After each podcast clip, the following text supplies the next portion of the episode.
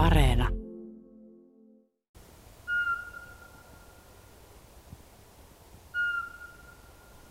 Huhtikuun ensimmäinen viikko alkaa olla täysi.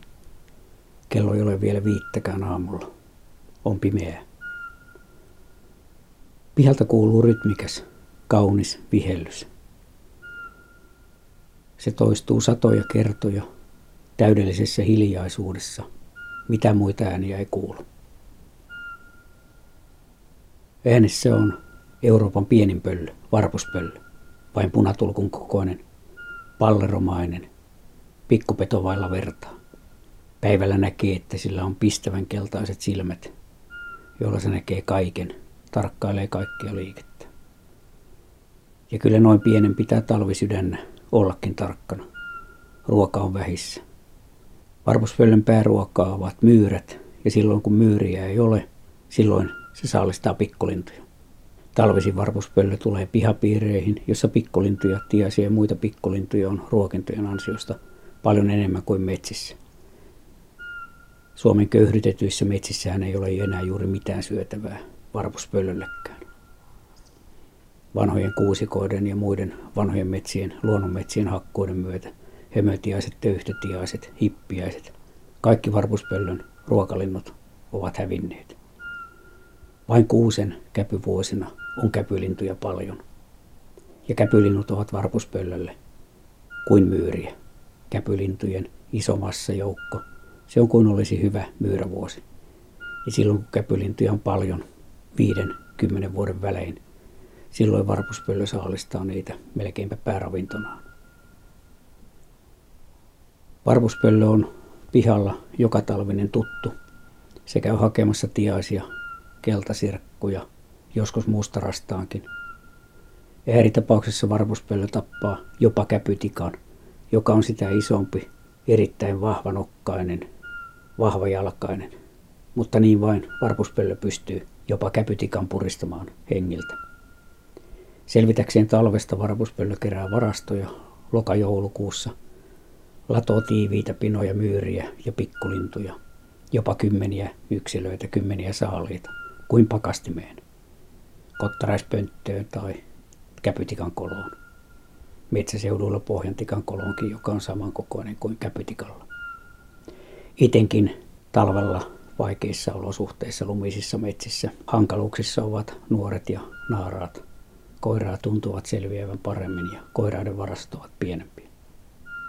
Varpuspöllö alkoi vihellellä jo elokuun lopulla nousevaa syysääntä Pihalle muutti silloin pariskunta. Ne vastailivat toisilleen joka ilta hämärä ja aamuhämärä, aina kun pihalla kävin kuuntelemassa.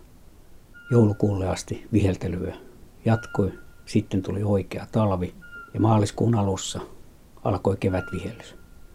Koiras löysi mieleisen käpytikan kolon pihan laidalta isosta haavasta. Ja aamulla viiden aikoihin viimeistään se aloittaa ei jatka auringon nousuun saakkakaan. Tunnin verran on sitä aktiivisinta ääntä. Kun muut linnut eivät ole vielä heränneet, on mahtavaa kuunnella varpuspöllön rytmikästä vihellystä. Muuten on aivan hiljaista.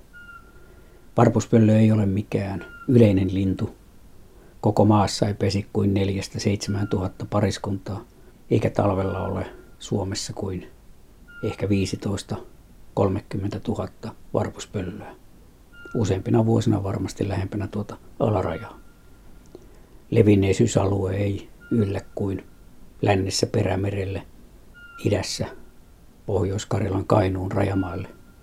Hajanaisia pieniä, harvoja esiintymiä on Lapissa, Etelä-Lapissa, yksittäisiä pariskuntia ihan Pohjois-Lappiin asti takalappiin.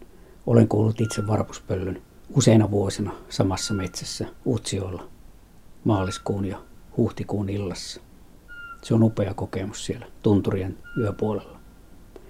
Enimmillään varpuspöllöjä ei voi pesiä kuin viidestä kymmenen pariskuntaa sadalla neliökilometrillä ja pääosassa Suomea vain murto-osa tästä.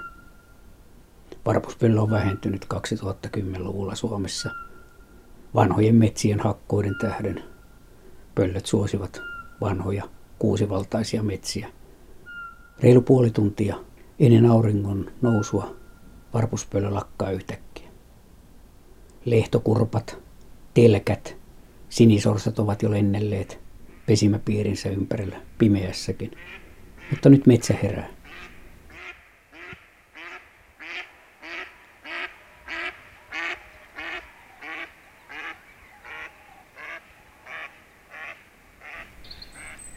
Kun varpuspöllö vaikenee, yhtäkkiä punarinta alkaa laulaa itkettävän kauniisti.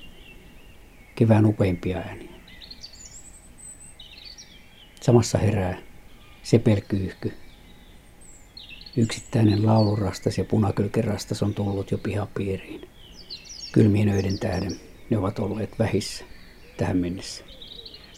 Mustarastaat, jotka saapuvat aikaisemmin, niiden laulu on saanut kuulla jo pitkään. Yhtäkkiä, vain minuuteissa, kevätmetsä herää ääneen. Jo huhtikuun alussa on tällaista. Tämä on aivan fantastinen äänimaisema. Tunnen olevani etuoikeutettu. Astun ovesta vain rappuselle ja metsä tervehtää minua. Minä sanon metsälle kuin saamelaiset tuolla takalapissa.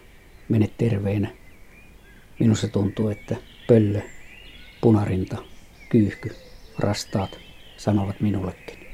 Mene terveen, pidämme yhtä.